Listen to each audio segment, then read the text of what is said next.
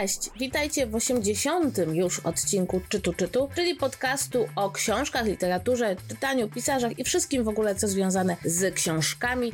Po drugiej stronie siedzi... Kto? Kto siedzi po drugiej stronie? Jak ty się nazywasz? Ty mówisz już o drugiej stronie. Dzień dobry, nazywam się Magdalena Adamus, działająca w internecie jako Katus Gikus. Myślałam, że cię najpierw przedstawisz. Nie, poznałam, że najpierw cię przedstawię, bo po tej stronie siedzi Kasia Czajka-Komieniarczuk, znana w internecie jako zwierz popkulturalny. Chciałam tak trochę podkręcić, zakręcić, wiecie, 80. odcinek, musimy, wiecie, keeps things alive, prawda, tutaj was zaskakiwać na każdym kroku i nie wyszło. Ja myślałam, że nasze y, mylenie się w każdym wstępniaku, w praktycznie każdym odcinku jest dostatecznym zaskoczeniem. To już jest tak powszechny nasz lapsus, że to już przestało być wręcz zaskakujące, że my się wiecznie mylimy w tym, jak się witamy. Dobrze, to w takim razie chciałam, żeby utrzymać tradycję. Bo wiesz, 80 odcinków to jest kawał życia, słuchajcie. Tak, i będzie dzisiaj odcinek, uwaga, właśnie go słuchacie. I oczywiście tradycyjnie zacznie się od tego, jak opowiem wam, co mam w torebce, a potem, a potem będzie temat, który mam wrażenie w ostatnim czasie trochę rozpala świat czytelniczy i będziemy rozmawiać o pewnej stronie na W i o konsekwencjach, jakie ta strona na W ma dla młodych pisarzy i dla rynku czytelniczego. Ale zanim przejdziemy do naszego tajemniczego tematu odcinka, to Megu opowie nam, co ostatnio czytała. Przepraszam, mój mózg y, się zatrzymał na wymyślaniu żartu, jaka inna strona może być na W, żebym teraz nie urzuciła i żeby było śmiesznie. I o mój Boże, WordPress, czy to jest strona? Nie, WordPress to nie jest strona. Przepraszam, spaliłam totalnie mój nieudany żart. No dobrze, w takim razie przyjmę pałeczkę i zacznę opowiadać o książce, którą ostatnio, ostatnio czytałam. Ponieważ mamy jesień, jesień to okres mroczny, zimny, chcemy się zaszyć pod kocem z książką, więc tematyka dla mnie, taka idealna na ten okres, to kryminały, thrillery, czasem horrory i właśnie miałam taki miesiąc, który w tym momencie już się kończy, że przeczytałam sporo kryminałów, więc mogłam sobie porównać, co mi się w kryminałach podoba, jakie motywy bardziej mi odpowiadają, jaki sposób pisania bardziej mi odpowiada i dzisiaj wam opowiem o jednym, który skończyłam słuchać, bo to znowu był audiobook, polecam słuchanie audiobooków na podbicie sobie statystyk w czytaniu. Skończyłam go słuchać dosłownie e, parę dni temu, więc jestem bardzo na świeżo. I jest to książka pod tytułem Z dala od świateł, Tany French, którą parę osób mi polecało, kiedy prosiłam o polecajki autorów, y, którzy są dobrymi pisarzami i pisarkami kryminałów. I o czym jest nasza historia? Ponieważ jest to historia, powiedziałabym, dosyć niebanalna, jeżeli chodzi o to, jakie rodzaje opowieści są najbardziej chodliwe w tym gatunku. Karl Hopper to główny bohater, emerytowany policjant y, z bodajże Chicago, który po odejściu na emeryturę, ponieważ był bardzo rozczarowany systemem prawnym i generalnie pracą w policji w USA, wyobraźcie sobie, ze względu na między innymi napięcia rasowe, postanowił przenieść się na sielską irlandzką prowincję. Ponieważ w międzyczasie wydarzył się u niego burzliwy rozwód, więc tak właściwie nic go już USA nie trzymało. Wyjeżdża za granicę, kupuje tam na miejscu rozpadający się domek i poświęca się jego remontowi, żeby jakoś odnaleźć się w tej miejskiej społeczności ponieważ jest to małe miasteczko otoczone malowniczymi górami, więc jest tam sporo opisów przyrody i generalnie bardzo przemawiała do niego taka wizja, że na emeryturze wyjedzie sobie za granicę, i będzie tam na miejscu przez cały czas chodził po górach. Ale pewnego dnia przychodzi do niego nastoletni chłopiec, taki we wczesnym okresie nastolenstwa, powiedzmy, że on ma bodajże 13 lat i prosi go o pomoc, ponieważ dowiedział się, ponieważ wiadomo, jak to jest w małych miasteczkach, wszyscy plotkują, zwłaszcza o tych przyjezdnych, którzy na miejscu zjawili się dopiero niedawno, dowiedział się, że Kali jest emerytowanym policjantem, więc może mu pomoże, ponieważ Starszy brat tego chłopca, który się nazywa Trey, parę miesięcy temu zaginął i nikogo to nie obeszło. Nikogo to nie obeszło głównie z tego powodu, że rodzina Treya powiedzmy należy do, jakby to nazwać, marginesu społecznego, więc wszyscy wiedzą, że panuje tam e, mała patologia. Dzieci, których jest e, kilkoro, wychowują się tylko z matką, która może niezbyt odpowiedzialnie podchodzi do tego wychowania, a najstarszy brat Treya po prostu parę miesięcy temu zniknął. I Trey, ponieważ był to jego ulubiony członek rodzeństwa, jako jedyny się nim interesował, nie może przejść wo wobec tego faktu obojętnie i poszukuje pomocy, żeby ktoś odpowiedział mu na pytanie, co się z tym bratem stało. Więc Karl Hopper, chcąc oderwać się od e, swojego stałego zajęcia policjanta, oczywiście co robi? Nie może e, zrobić nic innego, jak nie podjąć e, tego wyzwania, więc zaczyna prowadzić własne śledztwo samodzielnie, na własną rękę, bez pomocy lokalnej policji, ponieważ w międzyczasie odkrywa, że te małe, hermetyczne irlandzkie wioski nie bardzo lubią, jak, to, jak ktoś tam się wtrąca w ich sprawy, a oczywistym jest, że zaginięcie tego chłopaka jest jakoś związane z tą hermetyczną e, społecznością, więc główny bohater rozpoczyna śledztwo sam. I to nie jest taki oczywisty kryminał. Nie ma w nim takiego tradycyjnego śledztwa, między innymi dlatego, że policja się tam nie angażuje, tylko główny bohater bez wsparcia organów władzy musi sam przeprowadzać rozmowy z ludźmi, nie może przy okazji powoływać się na odznakę, więc wiadomo, że jest to utrudnione. Więc y, nie mamy też tutaj klasycznego rozwiązania i ja bym to tak nazwała klasycznego rodzaju satysfakcji z tego, jaka prawda nam na koniec wychodzi na jaw. I myślę, że to jest tutaj dosyć ciekawe, bo od razu powiem, że jeżeli chodzi znowu o tą warstwę kryminalną, to ta zagadka nie jest jakaś jakoś misternie utkana, nie ma tam wielu zwrotów akcji. Jest kilka, ale uznajmy, że nie takich e, wgniatających fotel, ale najważniejsza była tam dla mnie warstwa obyczajowa i to, to tło społeczne, które tam w tle się przewija, bo to jest naprawdę zrobione bardzo dobrze w tym przypadku, bo mamy tam pięknie opisane życie na irlandzkiej prowincji ze wszystkimi jego urokami i przekleństwami, bo tak jak naszego głównego bohatera kusi życie na odludziu, bo tam jest spokój i samotność, jest ta mała wspólnota i to te piękne irlandzkie wędrówki po pięknych irlandzkich górach i tacy sąsiedzi, którzy powiedzmy są z tobą blisko, ponieważ tych osób w tej wspólnocie jest dosyć mało, to było to idealne wyobrażenie tego życia, jakie nasz bohater będzie prowadził według niego, zanim się tam przeprowadził. A y, jednocześnie na miejscu okazuje się,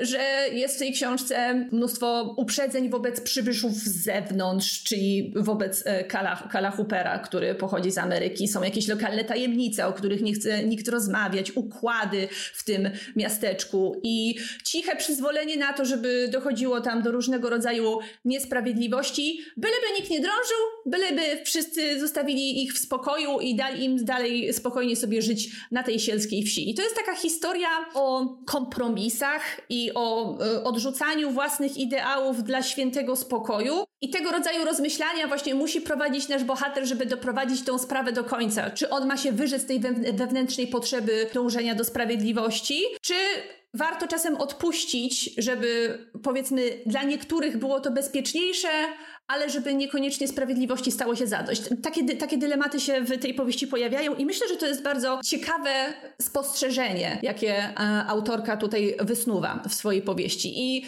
ponieważ, tak jak już wspomniałam, miałam cały miesiąc czytania kryminałów, więc mogłam sobie porównać, co mi się w niektórych podoba, co mi się w niektórych nie podoba. I ten kryminał oraz Chemia śmierci Simona Becketa to są takie, które mi się w tym miesiącu podobały najbardziej. I o ile na przykład w Chemii śmierci podobało mi się to, jaka tam była skomplikowana zagadka, jak było przeprowadzone śledztwo, że tam była odrobina naprawdę obrzydliwej makabry, ponieważ główny bohater jest tam antropologiem sądowym, więc tam było mnóstwo opisów rozkładających się zwłoki, y, robaków, larw itd., tak itd. Tak Natomiast u Tany French najlepsze aspekty książki są zupełnie inne. To jest ten portret irlandzkiej prowincji, niby sielskiej, ale nieprzyjaznej, w której przybysz z zewnątrz ma nieustające poczucie, że nigdy tak naprawdę go do końca nie przyjmą. Chociaż na początku się łudził, że będzie sobie prowadził takie spokojne życie na wsi wśród e, ukochanych e, sąsiadów. I te wątki obyczajowe są tutaj naprawdę najlepsze. Strasznie mi się podoba to, jak jest opisana relacja Kala z Trejem, z tym chłopcem, który do niego przychodzi, ponieważ to jest dziecko, które wpada do jego życia z takim ogromnym bagażem emocjonalnym chłopca, który wychowuje się w patologicznej rodzinie i ewidentnie potrzebuje jakiejś figury ojcowskiej, wobec, do której będzie mógł się zwrócić w momencie, kiedy znika jego brat. I tam są bardzo fajne opisy tego, jak główny bohater próbuje do niego powoli dotrzeć, a robi to, ponieważ ich relacja rozwija się nad starym sekretarzykiem, który wspólnie remontują. On po prostu zaprasza tego, tego chłopca do robótek ręcznych, żeby razem z nim odnowił meble, więc to jest stolarstwo. Bardzo piękne opisy stolarki, bardzo mi się podobały. I jest tam też taka postać, która myślę jest taka symptomatyczna tego mojego bardzo pozytywnego odbioru książki i jest to postać sąsiada. W tym momencie zapomniałam, jak on miał na imię, bodajże Marv, czy coś takiego. I to jest postać sąsiada, który jest jednocześnie wścibski, chce wzniecać kłótnie żeby sobie po prostu mieć jakąś rozrywkę w życiu, więc on jest złośliwy, co chwilę się czepia. Jego dialogi są napisane w taki bardzo naturalistyczny, i realny sposób, że ja totalnie jestem w stanie sobie wyobrazić e, człowieka, który rzeczywiście na co dzień się tak zachowuje, że jednocześnie próbuje być przyjazny i to on jest tą osobą, która wprowadza Kala e, w to życie tej maleńkiej wioski, a jednocześnie to nie jest facet, z którym dzielilibyśmy się e, wszystkimi naszymi troskami i któremu byśmy się zwierzali. To jest gość, z którym można iść na piwo, ale bardzo mi się podobało to, jak napisane były jego dialogi, bo one były naprawdę strasznie zabawne. I widziałam na Lubimy czytać bodajże, chociaż to pewnie był opis od wydawcy, że ktoś nazwał ten thriller najlepszym thrillerem psychologicznym od czasów, uwaga, tajemnej historii Dony Tart, co tylko dowodzi, że po prostu wydawca walnie na okładce każdą bzdurę. To nie ma nic wspólnego z tajemną historią Dony Tart, ale jest naprawdę bardzo ciekawym y, kryminałem z bardzo ciekawą warstwą obyczajową, która y, na mnie zrobiła bardzo przyjemne wrażenie to kolejny raz nie jest to książka, która zmienia życie, ale w gatunku y, kryminałów i w gatunku thrillerów powiedziałabym, że jest to zdecydowanie autorka, którą będę chciała śledzić, bo podoba mi się to, jak ona pisze i podoba mi się to, jak ona podchodzi do kreowania historii w swoich powieściach. Więc y, chociaż y, ostrzegałabym amatorów mocnych thrillerowych wrażeń, żeby nie spodziewali się po tej książce nie wiadomo czego, bo ona jest bardziej spokojna, o wiele bardziej kameralna, to y, myślę, że y, warto po nią sięgnąć chociażby ze względu na tą porządnie napisaną warstwę obyczajową. Dobrze, dziękuję Ci bardzo. Rzeczywiście zachęciłaś nawet mnie. Ja nie jestem wielką czytelniczką kryminałów, ale rzeczywiście brzmiało to bardzo dobrze. Zresztą, jak opowiadałaś, to sprawdziłam w internecie, że jest kilka książek tej autorki przełożonych na polski i też ona rzeczywiście cieszy się dosyć dużą popularnością, więc wydaje mi się, że fajnie będzie po nią sięgnąć. To jest irlandzka pisarka, więc to jeszcze to fajnie. Nie jest to ktoś, kto umieścił akcję w Irlandii, bo tak mu się wymyśliło, tylko to jest osoba, która rzeczywiście zna to otoczenie. Natomiast tutaj po ostatnim odcinku dostałyśmy komentarz, że Czajka czyta słabe książki i że nie powinniśmy marnować czasu podcastu na to, żeby Czajka opowiedziała, jak czytała ważnej książce. Więc ja dzisiaj po prostu totalnie wracam do moich klimatów. Ewidentnie nie wolno mi czytać, nie wolno mi czytać głupich romansideł. Ja muszę czytać literaturę poważną. Takie jest założenie. Dalej, Kasia, zalej mnie, in, zalej mnie intelektualizmem. Niech się czegoś nauczę. Nie, chciałam powiedzieć o książce, którą wiedziałam, że przeczytam od momentu, kiedy dowiedziałam się, że wychodzi i w ogóle nie wyobrażam sobie innej sytuacji, czyli o nowej książce Hanny Kral.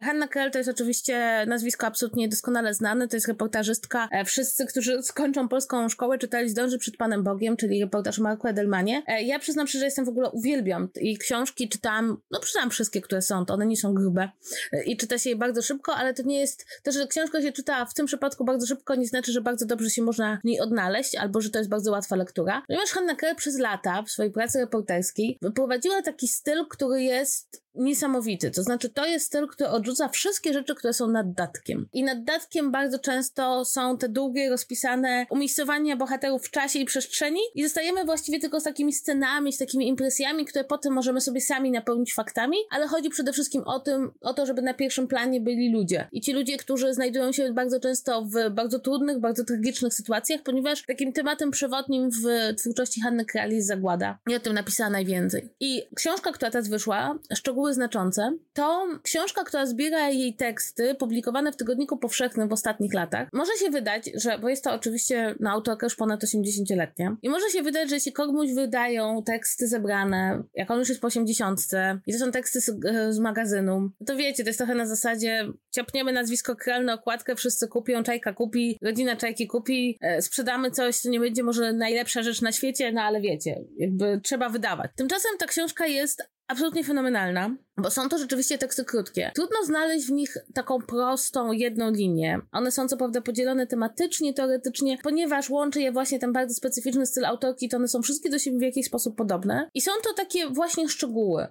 Czasem to są fragmenty opowieści, które nie trafiły do dłuższych książek Hanke, takie odrzuty. Czasem są to pojedyncze rozmowy, czasem są to wspomnienia, czasem są to reportaże napisane dawno, czasem są to teksty napisane niedawno, ponieważ im bardziej zbliżamy się do końca tej książki, tym bardziej do tych opowieści, które są rzeczywiście w większości osadzone w przeszłości, wchodzi e, wojna w Ukrainie. I powiem tak, dla mnie to jest absolutnie poruszająca książka. Ona ma taki bardzo dobry myk, to znaczy czytamy te kolejne historie jakby w sposób bardzo, one są takie bardzo niedopowiedziane, tam nie ma nazwisk, ale na samym końcu przy każdej historii jest napisane o kim ona opowiada i kim jest ta osoba i w jaki sposób jakby możemy sobie to osadzić, kto jest kim mówiącym w danej historii. I to są naprawdę bardzo różne opowieści, tak? To, są, to są zarówno opowieści, które, nie wiem, o tym, że Hanna Krell idzie i rozmawia ze swoim znajomym profesorem i on opowiada, jak, że wie, jak było w czasie wojny, bo jeździł tramwajem do swoich dziadków w czasie wojny.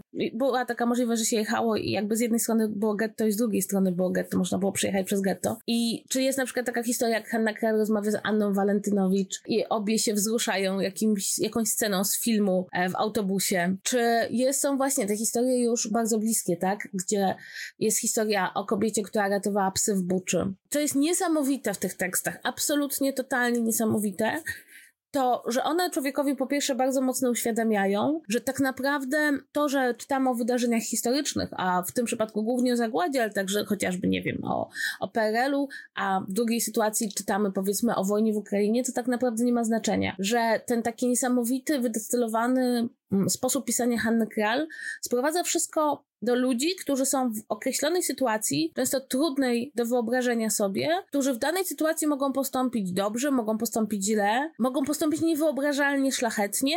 Co jest najciekawsze w tym wszystkim, oni, kiedy ona ich dopytuje, kiedy widać, że jest taka próba dojścia do tego, czemu tak postępujesz, tak? Jak, dlaczego okazałeś się, nie wiem, tą osobą, która poszła do powstania, tak? Albo tą, która ryzykowała swoje życie dla innych, albo tą osobą, która stchórzyła i nie zaryzykowała. To ludzie nie umieją odpowiedzieć. To jest jakby, to w nich zostaje czasem, a czasem nic nie zostaje. Czasem fakt, że nie mogli nic zrobić, zostaje w nich na całe życie i staje się jakimś takim punktem dla nich kluczowym w budowaniu samych siebie, a czasem to, że zrobili jakieś niewyobrażalnie szlachetne rzeczy, wykazali się odwagą, którą nam trudno jakby w ogóle pojąć, jest jakimś takim elementem, wobec którego oni są bezradni. Oni nie umieją powiedzieć, czemu to zrobili. Oni nie umieją powiedzieć, dlaczego się tak zachowali. I to jest dla mnie przynajmniej fascynujące, bo ja byłam całe życie, powiem szczerze, przekonana, że ten sposób pisania Hanny Kral, on jest bardzo mocno przyczepiony do zagłady. Że jakby to, jak ona opisuje rzeczywistość, to jaka jest w, nim, w niej rola przypadku, to jak wiele rzeczy w tej rzeczywistości jest właśnie takie trudne do wytłumaczenia, że ktoś się zachował niewyobrażalnie szlachetnie, a ktoś się zachował niewyobrażalnie podle, że to jest przyczepione do konkretnego wydarzenia w historii, które było tak traumatyczne, tak wielkie, tak po prostu rozwalające wszystko wokoło, że wtedy to wychodziło z ludzi. Ale teraz, kiedy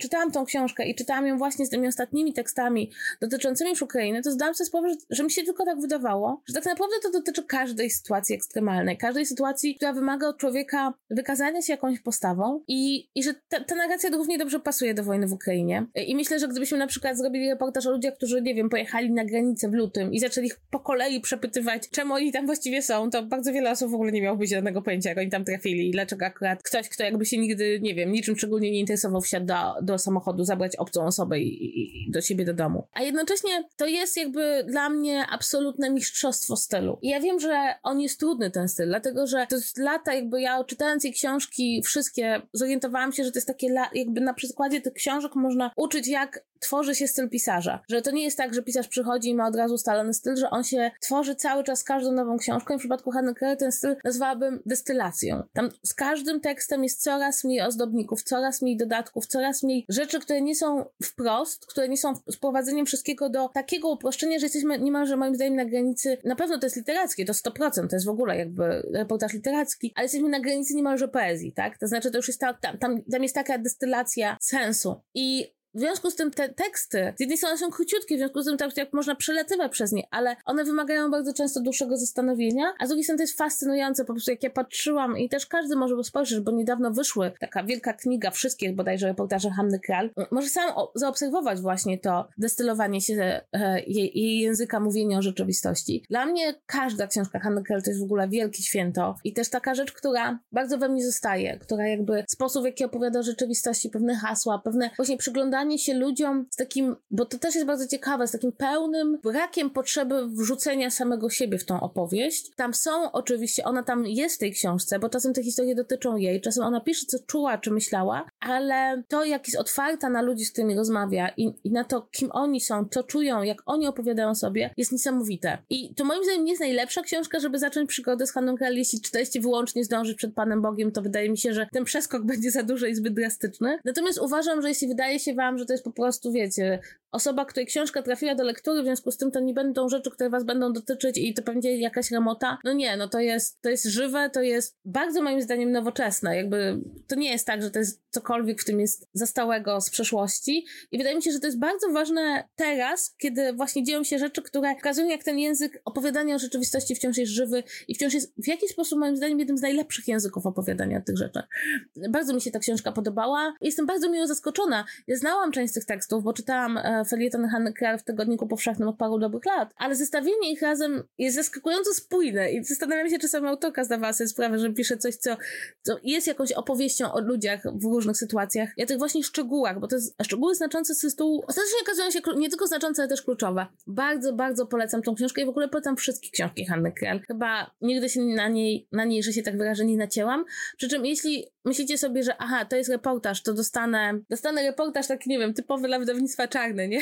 Od A do Z. To nie, to, to, jest, to jest reportaż literacki, to, to jest, są wybitne moim zdaniem książki, ja uwielbiam, ale trzeba się nastawić, że to będzie specyficzny język i czasem Czasem skończycie czytać i będziecie mieli bardzo silne uczucia dotyczące bohaterów, ale nie będziecie wiedzieli wszystkiego od A do Z. Stąd też bardzo polecam po zakończeniu, albo nawet czasem przed lekturą, przeczytać o tych wszystkich rzeczach tak po bożemu, wiecie? Bo, bo czasem nie jest tak, że. No tak trochę tak jak, żeby dobrze poznać historię, nie wiem, powstania w getcie i historię Marka Edelmana, nie wystarczy przeczytać Dąży przed Panem Bogiem, bo to jest taka rzecz e, bardzo impresyjna. No dobrze, rozgadałam się, ale naprawdę to jest, to jest tak dobra literatura, że ilekroć Hanna Krell coś wydaje, to ja mam o tak, że po prostu biegnę, kupuję. E, w tym przypadku, rozumiecie, widziałam książkę na wystawie księgarni i księgarnia była zamknięta. Ojej. Musiałam czekać cały jeden dzień.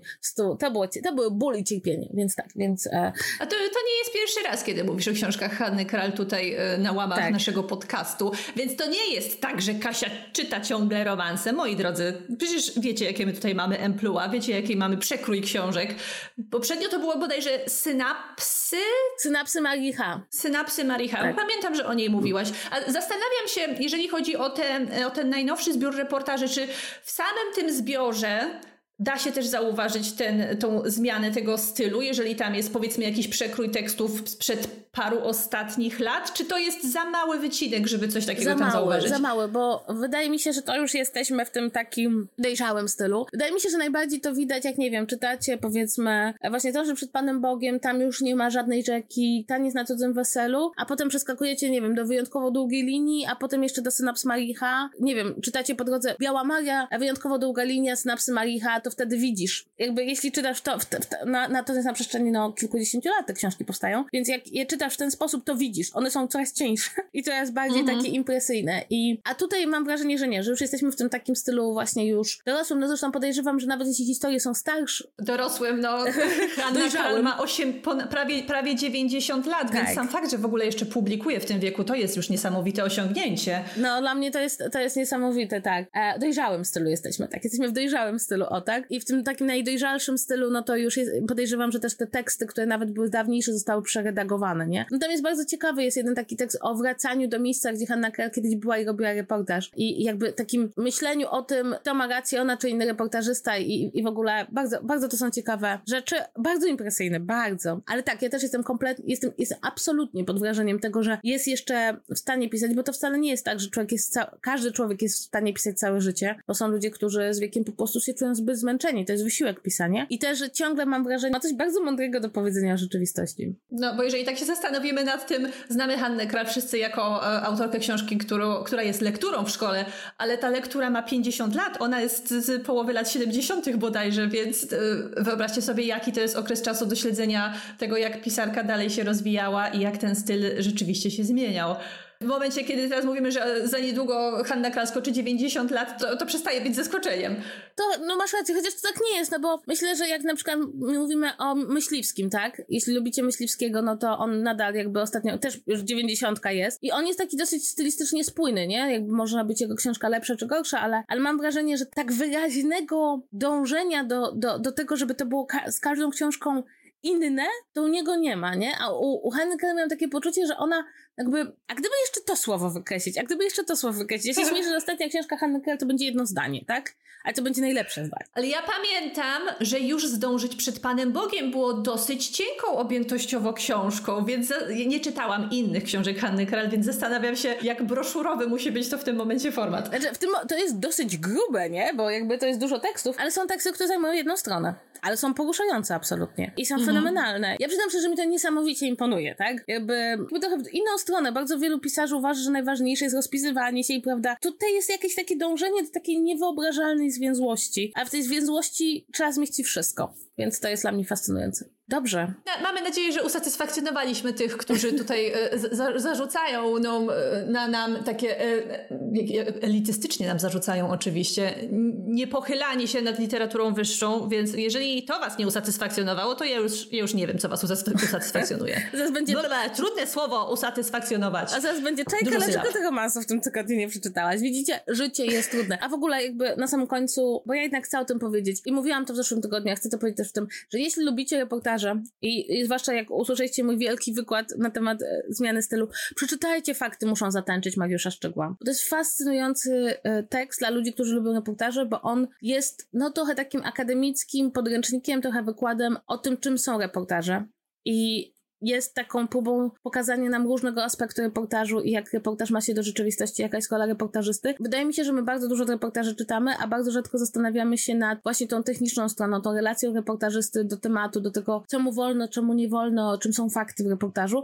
No i to jest, książka Mariusza Szczegóła jest właśnie takim trochę podręcznikiem. E, jeśli jesteście studentami dziennikarstwa, to, to jak pisać reportaż, ale jeśli jesteście odbiorcami reportażu, to jak go czytać i jak podchodzić do tego, co w nim jest. I wydaje mi się, że to jest bardzo, bardzo ważna książka, bo reportaż że są mega popularne obecnie, a wydaje mi się, że świadomość tego, czym jest ten gatunek, jak jest wielowymiarowy, jak jest w sumie trudny, jak flirtuje z prawdą, ale niekoniecznie jest zobowiązany mówić prawdę, no to już nie jest taka wiedza super powszechna, no bo też skąd mielibyśmy ją brać? No i ta książka Mariusza Szczegóła bardzo zresztą uroczo napisana, to jest taka urocza książka, ona ma urok osobisty. Bardzo fajnie tutaj, jak Mariusz Szczegieł zresztą, bardzo tutaj fajnie rzeczy porządkuje i wydaje mi się, że jest takim dobrym uzupełnieniem właśnie jakichś tam czytelniczych pasji, więc jeśli połowa waszego regału to książki wydawnictwa Czarne, to zostawcie sobie książkę dowodów na istnienie, jako taki, wiesz, podręcznik czytania tych wszystkich innych i odbioru tych wszystkich innych, bo wydaje mi się, że to jest stosunkowo ważne. Dobra, no to już intelektualnie się zrobiło bardzo, bardzo po prostu smrodek taki się roznosi. Zejdźmy na ziemię, zejdźmy, zejdźmy na, na ziemię. Taki, zejdźmy na ziemię, ponieważ poziom. jak mówiłam, będziemy rozmawiać o stronie na W, a to jest kompletnie inna część e, świata. Wykop, wykop, wymyśliłam, haha, ha, ha, ha.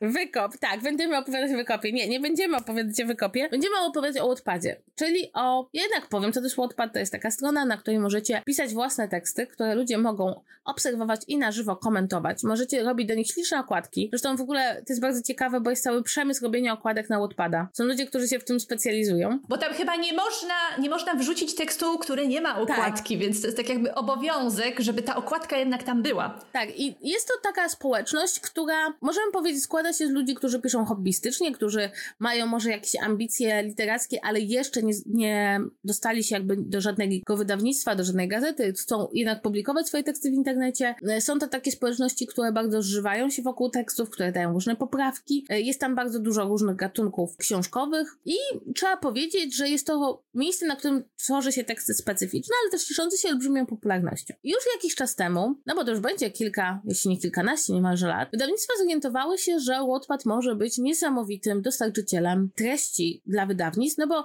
słuchajcie, to jest po prostu marzenie każdego wydawcy. Dostajesz tekst, który ma swoich czytelników, którzy już wyrazili nim zainteresowanie. Część z nich już jest w ogóle wielkimi fanami i wielbicielami. W związku z tym, no, kupujesz właściwie nie tyle książkę, co kupujesz książkę i całą grupę czytelniczą. No, najlepsza rzecz tak, na cała świecie. baza już czeka. Tak. I mieliśmy przykład, no ten taki chyba pierwszy, słynny przykład książki z Wattpada, czyli After Unnethought. E, to była taka gruba seria książkowa, która zaczęła swój żywot jako fanfic One Direction, no, ale ponieważ nie, nie można publikować, właściwie nie wiem, czy wolno publikować, nie wolno chyba publikować fanfików. Tak, jeden do jednego o żywych ludziach, e, bo to jakie... To znaczy, to już kwestia moralności, ale dużo ludzi po prostu bardzo negatywnie do tego podchodzi, do samego pisania fanfików o, o, o żywych ludziach i o chociażby shipowania... Żywych ludzi. Członków zespołów, tak, tak i y, pisania historii o, o, nich samych, często bardzo erotycznych. No, różne dziwne rzeczy w internecie się zdarzały.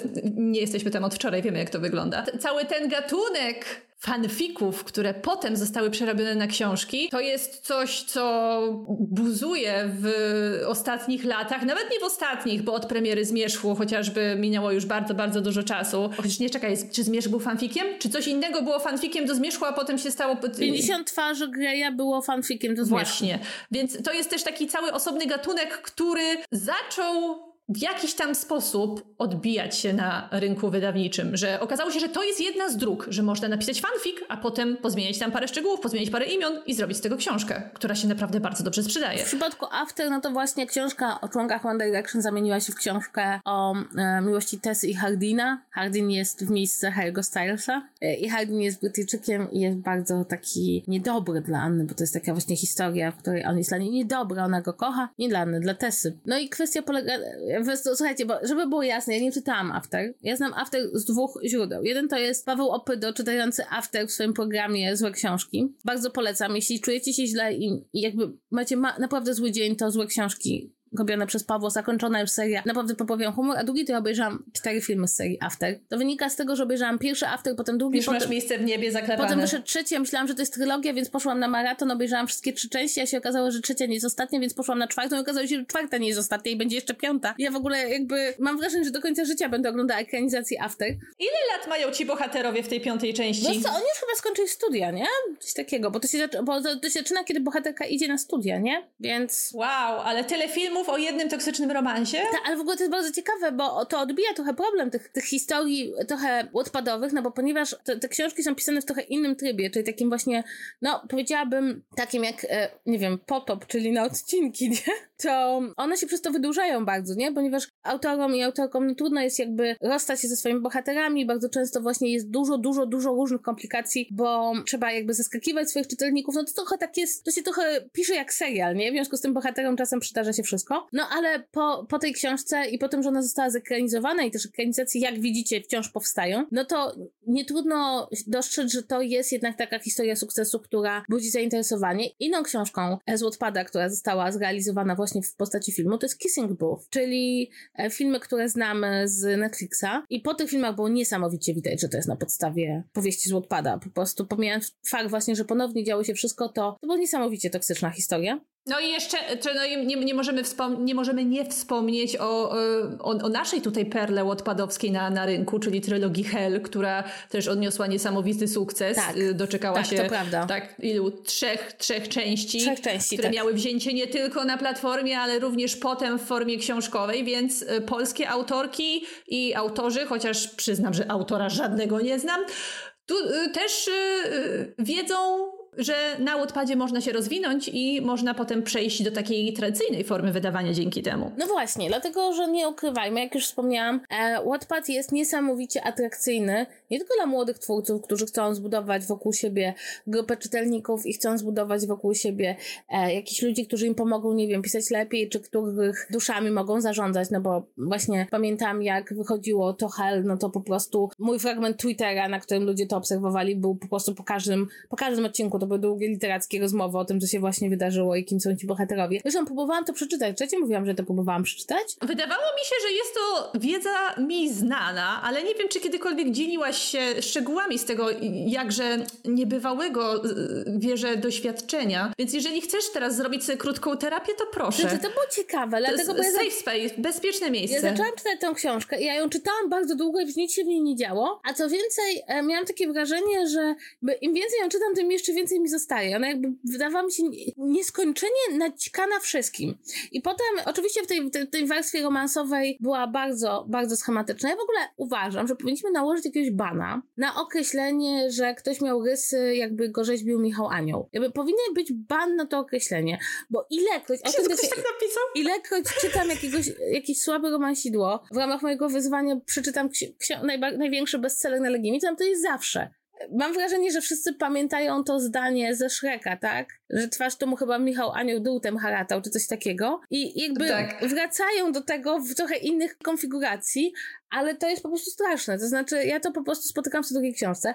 No ale dobrze, ale te wszystkie takie romansowe rzeczy tam są takie, powiedziałabym, bardzo, no bardzo schematyczne, Ale tym, co z tego rozumiem zadecydowało o popularności tej książki, to jest to, że tam wszystko jest opisane ze szczegółami. Każdy dzień. Śniadanie bohaterki, schodzenie, ubieranie się. Ale to jest powrót do takiej klasycznej fanfikowej formy. Wstałam rano, podeszłam do szafy, wybrałam ubranie, zeszłam na śniadanie. Przecież to, jest, to są klasyczne fanfiki tutaj z, y, początku, z początku XXI wieku, więc to jest klasycyzm, Kasia, klasycyzm. To fascynacja tą codziennością bohaterki, a właściwie te takie uciążliwe opisywanie jej na każdym kroku i wszystko tam zajmuje tyle czasu. I to jest bardzo ciekawe, bo z tego co ja wiem, to jest w ogóle źródło sukcesu tego. Znaczy, kiedy czytasz sobie książkę... Ta szczegółowość taka, tak? Ta szczegółowość, to taki ten opis jakby każdego aspektu życia. Także to, że choć mimo, że książka ma polską autorkę, to, że dzieje się w Kalifornii. Oczywiście, że się dzieje w Kalifornii, ponieważ to jest, wydaje mi się, ten moment życia... Polska nie jest jazzy. Tak, to jest ten moment życia człowieka, w którym myśli sobie, tak, umieszczę moją książkę w Stanach Zjednoczonych, to będzie dużo ciekawsze niż, niż fakt, że coś się dzieje w Polsce. No i w każdym razie mam wrażenie, że to jest bardzo ciekawy w ogóle taki znaczek e, książek, które powstają na Wattpadzie, ale które w ogóle powstają w pewnym momencie naszego życia jeśli jesteśmy młodymi pisarzami, że właśnie pociąga nas ta szczegółowość i też wydaje nam się, że te szczegóły są takie najbardziej kluczowe i dopiero potrzeba pewnego sprawności, dojrzałości, czasu, żebyśmy zrozumieli, że jakby pewne rzeczy powinna książka nam opowiadać bez konieczności opisu każdego szczegółu. I wydaje mi się, że to jest powszechne zjawisko, a jednocześnie młodzi czytelnicy, którzy czytali tą książkę, bardzo lubili te szczegóły, no bo to też jest trochę tak, że jeśli czytasz książkę regularnie i tam ktoś przeżywa jakieś rzeczy związane ze szkołą, czy z rodzicami, które są bardzo szczegółowo opisane, no to czujesz, że to jest też o tobie, tak? Ty masz podobne problemy. I, i też powiedzmy sobie szczerze, to nie jest żaden zarzut, ale jakby nasz gusz literacki kształtuje się z czasem na, i, i pewne rzeczy, które się bardzo mocno podobają nam, kiedy jesteśmy nastolatni, nie będą się podobać mnie, kiedy jestem po 30, ale to jest problem z książką, która powstała po to, żeby czytelnikom i młodym czytelnikom było dobrze i fajnie, kiedy czytają konkretne rozdziały, a niekoniecznie, żeby to miało jakieś wielkie ambicje, żeby podobało się ludziom spoza tej grupy. Więc ja przyznam szczerze, że jakkolwiek ta książka mnie zmęczyła niewyobrażalnie, nie doczytałam pierwszego tomu do końca i to było strasznie męczące przeżycie, no to myślę, że to wynika raczej z tego, że ja nigdy nie powinnam być czytelniczką tej książki. Tak, ale mimo wszystko będziemy rozmawiać na ten temat, chociaż tutaj Będziemy rozmawiać, znaczy wydaje mi się na taki temat, który wydaje mi się dosyć kluczowy. To znaczy, no bo tak, ja już widzę, że na przykład na Instagramie pojawiają się propozycje e, dotyczące tego, jakby takie e, czasem rolki, czasem jakieś zaproszenia na spotkania, czasem jakieś karuzele, jak przejść odpada do wydawnictwa. E, widzę, że imprinty wydawnictw, młodzieżowych zwłaszcza, coraz chętniej sięgają ręką po, no po polski ten rynek odpadowy, no bo ten amerykański już doskonale się jakby rozwinął. Tutaj mam przykłady książek, które dostały własne ekranizację, ale jak wpiszecie tam, nie wiem, Wattpad, bestseller book e, i klikniecie w grafikę, no tam strony i strony najróżniejszych książek. Kwestia polega na tym, że to zjawisko może być dla młodego autora stosunkowo niebezpieczne. Czytelnika, czytelnika też. też ale zacznijmy od autora. Przepraszam. Dla, młodego autora to może być stosunkowo niebezpieczne. I ja tutaj mówię absolutnie pełną jakby, żeby to było jasne. Nie, że ja nie chcę, żeby ludzie z Wattpada mieli prawo publikować książki, nie? Że to jest na zasadzie uuu, jesteś na Wattpadzie, to haram, nie wolno ci wejść do świata książek publikowanych. Wiem, że dla wielu e, młodych, zwłaszcza autorów, to jest jedno z największych marzeń. To znaczy, e, żeby zostać wydrukowanym w ogóle w papierze. I to mnie strasznie bawi. Bo ja pamiętam, jak e,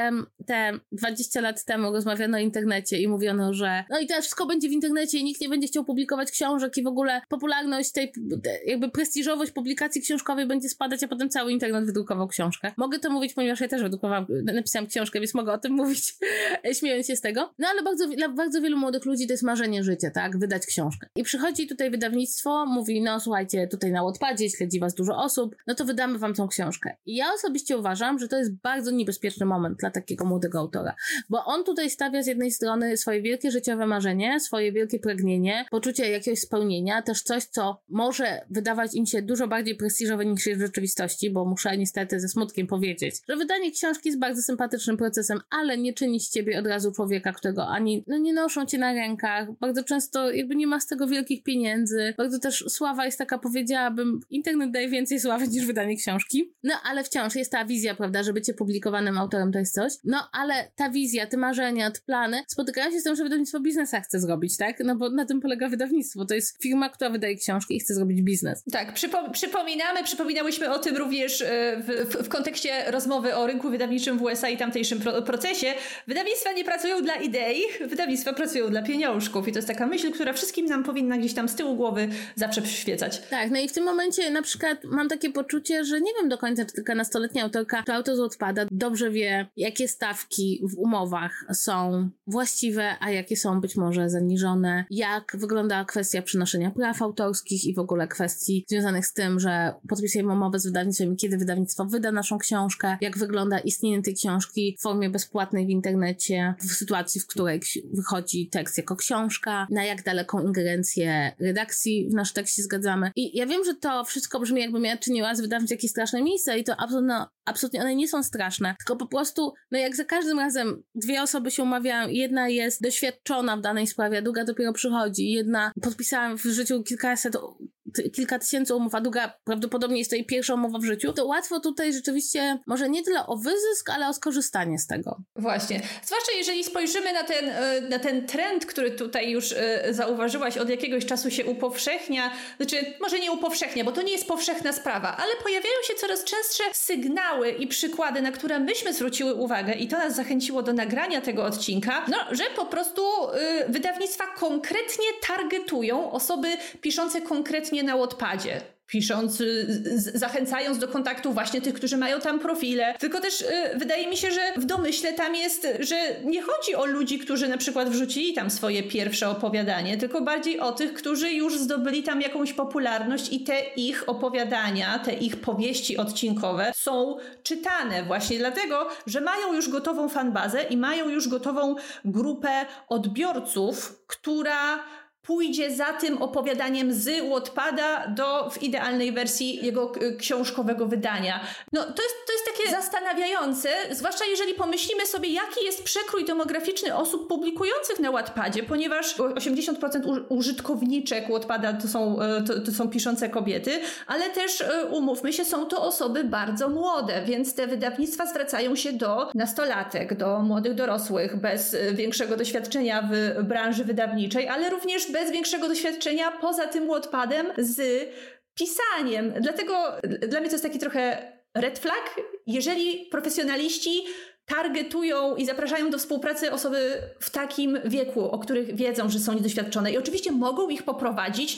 Nikt nie, nikt nie zarzuca im nie wiadomo jak demonicznych intencji tutaj, ale y, z punktu widzenia czytelnika, który później te książki będzie na rynku dostawał i e, z punktu widzenia kogoś, kto się tym rynkiem wydawniczym interesuje, jest to dla mnie sytuacja co najmniej zastanawiająca. Ja rozumiem, że wydawnictwa po prostu łykają jak pelikany wszelkiego rodzaju trendy, a po kilku sukcesach książek, które zadebiutowały na Wattpadzie, a potem sprzedały się jako książki w formie fizycznej, to jest pewnego rodzaju trend już w tym momencie, tak? Hell zrobił swoje na rynku do tego stopnia, że na przykład są takie imprinty wydawnictw, chociażby BYA, tak mi się wydaje, że to się nazywa, od wydawnictwa Editio, które w tym momencie specjalizuje się wydawaniu romansów i erotyków, które najpierw pojawiły się na Wattpadzie. Są już takie oficyny, które zwęszyły to wcześniej i na tym tylko i wyłącznie się skupiły. Ale ja też przyz no, przyznam, że trudno jest mi na to nie patrzeć z punktu widzenia czytelnika, który interesuje się tym, jak wygląda przekrój różnego rodzaju literatury na rynku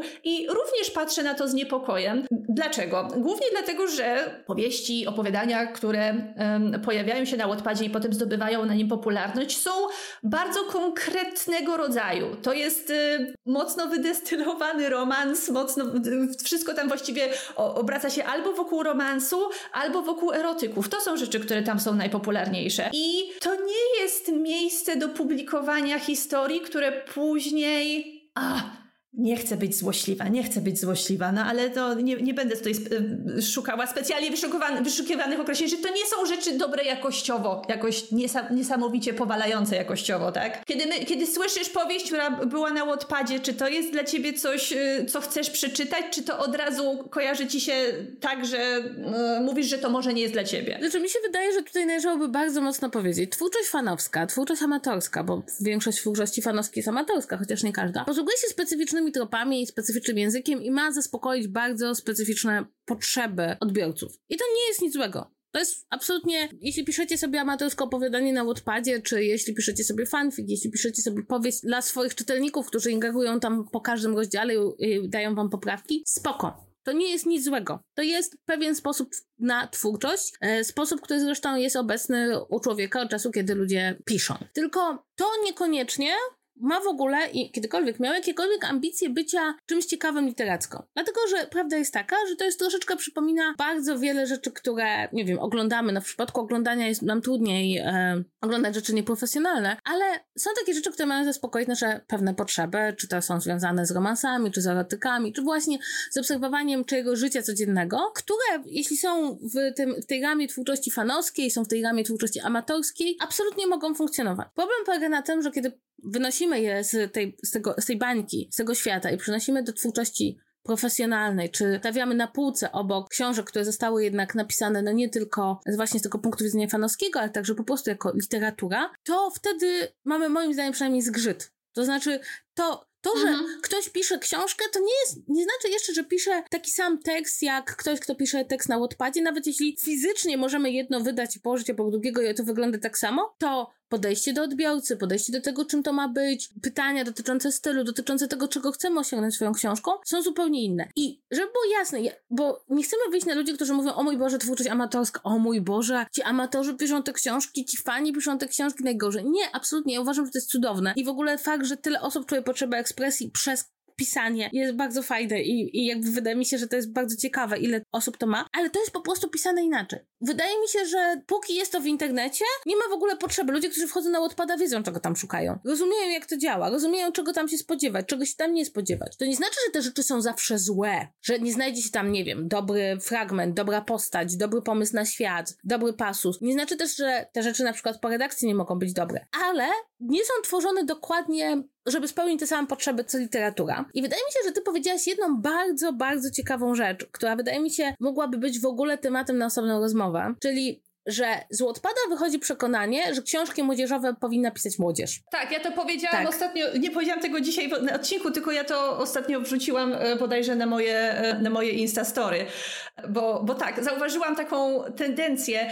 Właśnie było to związane z tymi różnymi ogłoszeniami wydawnictw, które apelowały do osób piszących na Wattpadzie, ponieważ są to osoby, że są to wydawnictwa specjalizujące się w literaturze młodzieżowej i oni się odzywają do nastoletnich autorów, tak? Oni apelują do nastoletnich autorów, chodźcie, wydajcie u nas książkę, jeżeli publikujecie na Wattpadzie. Tylko, że mam wrażenie, że bardzo często ostatnio odeszło się w ogóle od takiego przekonania, że książki dla młodzieży mogą pisać dorośli autorzy. Autorzy, którzy mają już w dorobku książki albo z innego gatunku, albo książki z literatury dziecięcej. Przecież Holly Black chociażby, którą tutaj y, często omawiałyśmy i którą ja osobiście bardzo lubię, przeszła właśnie od jakichś kronik Spiderwick po o, Okrutnego Księcia, tutaj ostatnio po e, księ, Księgę Nocy, czyli już fantazy dla dorosłych i to jest do, dorosła 50-letnia pisarka, która pisze literaturę dla nastolatków, bo za niedługo wróci do tego świata elfów swoją następną książką. I są dorośli pisarze, są utytułowani pisarze z dorobkiem, którzy piszą literaturę młodzieżową, ale z jakiegoś powodu wydawnictwa chcą wydawać u siebie i odzywają się głównie do bardzo młodych autorów. A wydaje mi się, że a, o, oczywiście bez obrazy dla, dla e, autorów dopiero debiutujących i e, młodych e, cia, ciałem, ciałem i duchem, starszy pisarz napisze dla mnie trochę lepszą jakościowo książkę. Tak, ale, ale nie wiem, czy nikt nie chce ich czytać, to jest w ogóle chyba znowu to, co wracamy do tego, co ja mówiłam. Jeśli na przykład jesteśmy nastolatkiem i czytamy, co czytają inne nastolatki, no to one mogą ująć, prawda, to, co my czujemy na takim poziomie, no jest jakby, jest w pewnym wieku, prawda, właśnie wyczulonym na takie długie narracje, skomplikowane, te opisy nam się będą spodobać. Jakby jest coś takiego, wszyscy czytaliśmy książki opowiadane naszych znajomych, jak byliśmy w liceum czy, czy w podstawówce, że w tym wieku jakby y, bardzo te potrzeby czytelnicze i te potrzeby autorskie autorskie potrafią się ze sobą zbiegać, tylko, tylko kwestia polega na tym, czym ma być y, literatura młodzieżowa. Dla mnie literatura młodzieżowa to jest taka literatura, która w jakiś sposób zgrywa się z uczuciami młodego człowieka, z jego wrażliwością, ale trochę właśnie go wyciąga. Opowiada mu o różnych rzeczach, z których on może coś wynieść, które w jakiś sposób mogą mu pomóc w odnaleźć w jakiejś sprawie, mogą go wyciągnąć jakby do, do, innego, do innych gatunków literackich. Mogą też powiedzieć tak, nie tylko ty tak czujesz, wiele osób tak czuje. Tylko, żeby nabrać tej perspektywy, nie może już być nastolatkiem. Trzeba wyjść z tego świata, trzeba być odrobinę starszym. I to nie chodzi o to tylko, że z raz z latami poprawia nam się styl. Wszyscy, jakby pisanie jest jak każdy inny trening. Im dłużej piszesz, tym potencjalnie lepiej będziesz, będziesz pisać. Dlatego mamy tak bardzo mało wybitnych debiutów, ponieważ jakby ludzie się zmieniają w czasie. Zresztą robi nam się w ogóle taki trochę wątek przewodni zmieniania się pisarzy w czasie. Ale ogólnie mhm. rzecz biorąc, jak jesteś nastolatkiem i piszesz, to jeszcze pewne rzeczy, które z czasem zrozumie, że są, nie wiem, wtórne, schematyczne, banalne, egzaltowane, przesadzone. Z czasem się tego nauczysz. Nawet patrząc na własne teksty się nauczysz, okej, okay, to co wydawało mi się tak niesamowicie genialne, jak miałam, nie wiem, 17 lat, jak już mam 20, widzę, że wielu pisarzy to już zrobiło i zrobiło to lepiej i zrobiło to inaczej i że to wcale nie było takie wybitne i to, że ktoś umarł, to wcale nie jest aż taki wybitny pomysł literacki, prawda, że ktoś jest umierający umiera. To, to jakby może się wydawać bardzo ważne, e, jak się ma naście lat, a potem człowiek widzi, że to można napisać inaczej. Dla mnie literatura młodzieżowa i literatura dziecięca powinna wychodzić spoza tej grupy młodzieży i, i dzieci i w jakiś sposób być opowieścią dla niej, które właśnie ona sama nie jest w stanie wytworzyć. Mhm. To są właśnie te historie, których my sami sobie jako młodzi ludzie nie jesteśmy w stanie opowiedzieć, ale ktoś może nam opowiedzieć. I zgadzam się z tym absolutnie, że wiek autora nie, niekoniecznie cokolwiek znaczy. E, chociażby nikt nie wymaga, żeby literaturę dziecięcą pisały dzieci. E, jeśli chodzi o nastolatków czy młodszych nastolatków, no to na przykład jest taki pisarz Brandon Mull, on napisał Bośniobór. I ja ilekroć czytam jego książki, mam takie wrażenie, że to jest człowiek, który po prostu totalnie rozumie energię rozsadzającą nastolatków. Książki o Percy Jacksonie, które też są dla takiej młodszej młodzieży, powstały dlatego, że ojciec obserwował swojego syna z boku i był w stanie pewne problemy, z którymi ten syn się mierzy, opisać, ale czy ten syn umiałby je opisać? Nie, bo to są zupełnie dwa różne doświadczenia. Więc mam takie po prostu poczucie, że to, że te książek nie piszą nastolatki ma znaczenie, tak? Bo nastolatki są w stanie wytworzyć pewne narracje, które są bardzo mocno osadzone w ich świecie, w tym, co już wiedzą, co już przeczytały, co czują w danym momencie. Jak się jest nastolatkiem, czuje się wszystko naraz. E, I moim zdaniem dobrym e, przykładem jest ta powieść fantazy tego nastolatka, którą wydali jego rodzice. Christopher Paolini, tak. Eragon. Tak. I to bardzo wyraźnie było widać, ile tam było rzeczy, które inni ludzie opisali w swoich książkach, dorośli autorzy lepiej, bo mieli już większe doświadczenie, wiedzieli, jak wygląda konwencja, znali literaturę lepiej i w związku z tym ta książka jest bardzo ciekawym dowodem na to, że chłopak się naczytał, ale niekoniecznie na to, że był jeszcze w takim wieku, że był w stanie stworzyć coś naprawdę realnie własnego. I ja uważam po prostu, że to jest trochę tak, że te rzeczy się podobają, to, że one się podobają w internecie mi absolutnie nie przeszkadza. Absolutnie, jakby rozumiem to, czytanie tego typu tekstów w internecie, rozumiem, to, to, to jest tak jak czytanie fanfików, tak? Natomiast kiedy je wyciągamy z internetu, to mam wrażenie, że nie robimy im przysługi paradoksalnie. Tak, do, dokładnie. Że one są w swoim środowisku i w tym środowisku się sprawdzają, ale to niekoniecznie znaczy, że jak je wyciągniemy i włożymy między dwie okładki, to nadal będą się równie dobrze sprawdzać. Dokładnie. Ja mam takie same przemyślenia, bo yy, tak jak ty uważam, że przestrzenie internetowe do tworzenia własnych opowiadań typu właśnie Wattpad, czy, czy AO Free, czy Fanfiction.net do pisania fanfików, to są wszystko świetne miejsca, żeby realizować jakoś swoją kreatywność i żeby ćwiczyć się w tym pisaniu i sobie tam, yy, nie wiem, powiedzmy terminować, tak? Ale jestem tym pełna obaw i rezerwy yy, w sytuacji, kiedy do tych fanowskich przestrzeni wdzierają się wydawnictwa i próbują tą atmosferę tego miejsca i specyfikę tego miejsca kapitalizować na własny użytek. To jest coś, co zawsze będzie dla mnie podejrzane i nie uważam, żeby to zawsze potem wychodziło z korzyścią dla e, osób tworzących i dla osób e, czytających. A poza tym jeszcze taka jedna kwestia, że e, dla mnie jest pewna różnica pomiędzy młodą osobą debiutującą w wydawnictwie na drodze tradycyjnej, która po prostu zgłosiła swoją książkę jakąś tam tą pocztą y, y, literacką, czy jakkolwiek to się nazywa, a osobą, która zaczynała na Wattpadzie, napisała książkę na Wattpadzie i ta książka ma być teraz wydana w formie tradycyjnej. A dlaczego? Dlatego, że y, powieści na Wattpadzie są pisane konkretnym zamysłem, mają tam się wpisać w konkretne tropy, w konkretne motywy i dlatego tak dużo jest tam romansów i e, erotyki, tak jak już wspomniałam, ale później wydawcy biorą te opowieści z Wattpada i wrzucają je w tradycyjny rynek wydawniczy, Właśnie po to, żeby one zachowały ten charakter łotpadowy, to znaczy, żeby one odpowiadały na potrzeby ludzi, którzy szukają na łotpadzie takich, a nie innych doznań. Za, za czym idzie to, że tam niekoniecznie później co widać chociażby na przykładzie trylogii Hell, niekoniecznie później zachęca się do tej tradycyjnej redakcji, która ma zrobić z tego maszynopisu dobry, ostateczny produkt książkowy, dobrą historię. Sama zauważyłaś te wszystkie szczegóły, te wszystkie rozwleczone opisy. To jest to, co redaktor powinien był wziąć, wyciąć i wywalić, ale ponieważ czytelnicy, którzy znają historię Hell z Wattpada, oczekują później tego samego w formie książkowej, może tylko de w delikatnie zmienionej formie, to nie jest jest to, czego oni oczekują od tej książki, dlatego nigdy nie będzie zachęty do tego ze strony wydawnictw, żeby te książki dzięki redakcji, czy dzięki zmienianiu dużej porcji fragmentów, albo dzięki chociażby przepisywaniu tej książki na nowo, żeby te powieści były po prostu lepsze. I to jest to, co mnie niepokoi, bo wiadomo, ja tego nie muszę czytać, tak? Nikt mnie do tego nie zmusza, ale jestem osobą, która obserwuje trendy i tendencje na rynku wydawniczym. Niektóre lubię, niektórych nie lubię.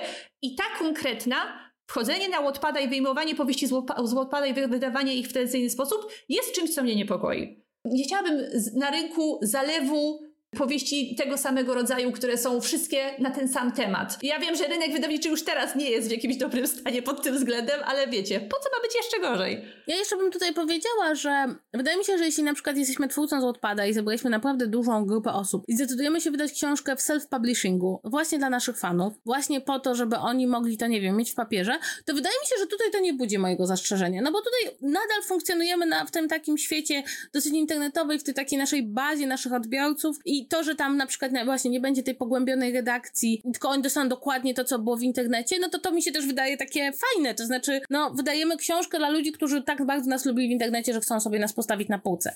Natomiast to nie jest wyjmowanie moim zdaniem wtedy tych rzeczy z tej społeczności internetowej i wstawianie ich po prostu na półkę do Empiku koło innych książek. I, I wydaje mi się, że to nie chodzi tylko o to, że jesteśmy przeciwne wydawaniu rzeczy z internetu, bo mi się wydaje właśnie, że w przypadku Wattpada self-publishing jest całkiem dobrą drogą. Oczywiście pamiętajcie o tym, że są też takie wydawnictwa, które oferują self-publishing, a tak naprawdę chcą od was jak najwięcej kasy. Natomiast kiedy to wchodzi w taki tradycyjny rynek czytelniczy, to ja mam wrażenie właśnie to, co mówisz, takiego zgrzytu, nie? Że to są dwa różne światy, dwa różne rodzaje odbiorców, dwa różne podejścia do tego, czym, czym jest dobry tekst, bo to też jest bardzo ciekawe. Najbardziej kochany, popularny tekst na Wattpadzie nie musi być dobrym tekstem literacko, ponieważ ludzie tam nie idą po najlepszy literacko tekst, tylko po pewne emocje, uczucia, relacje z autorem, które e, niekoniecznie jakby muszą być związane z najlepszymi, z najlepszą literaturą. Jakby to ta specyfika literatury, że to, co jest najpopularniejsze, niekoniecznie zawsze jest najlepsze. Jakby wiemy to nawet z bestsellerów na rynku, na rynku tradycyjnym, rynku wydawniczym, tak? To nie jest żadne odkrycie.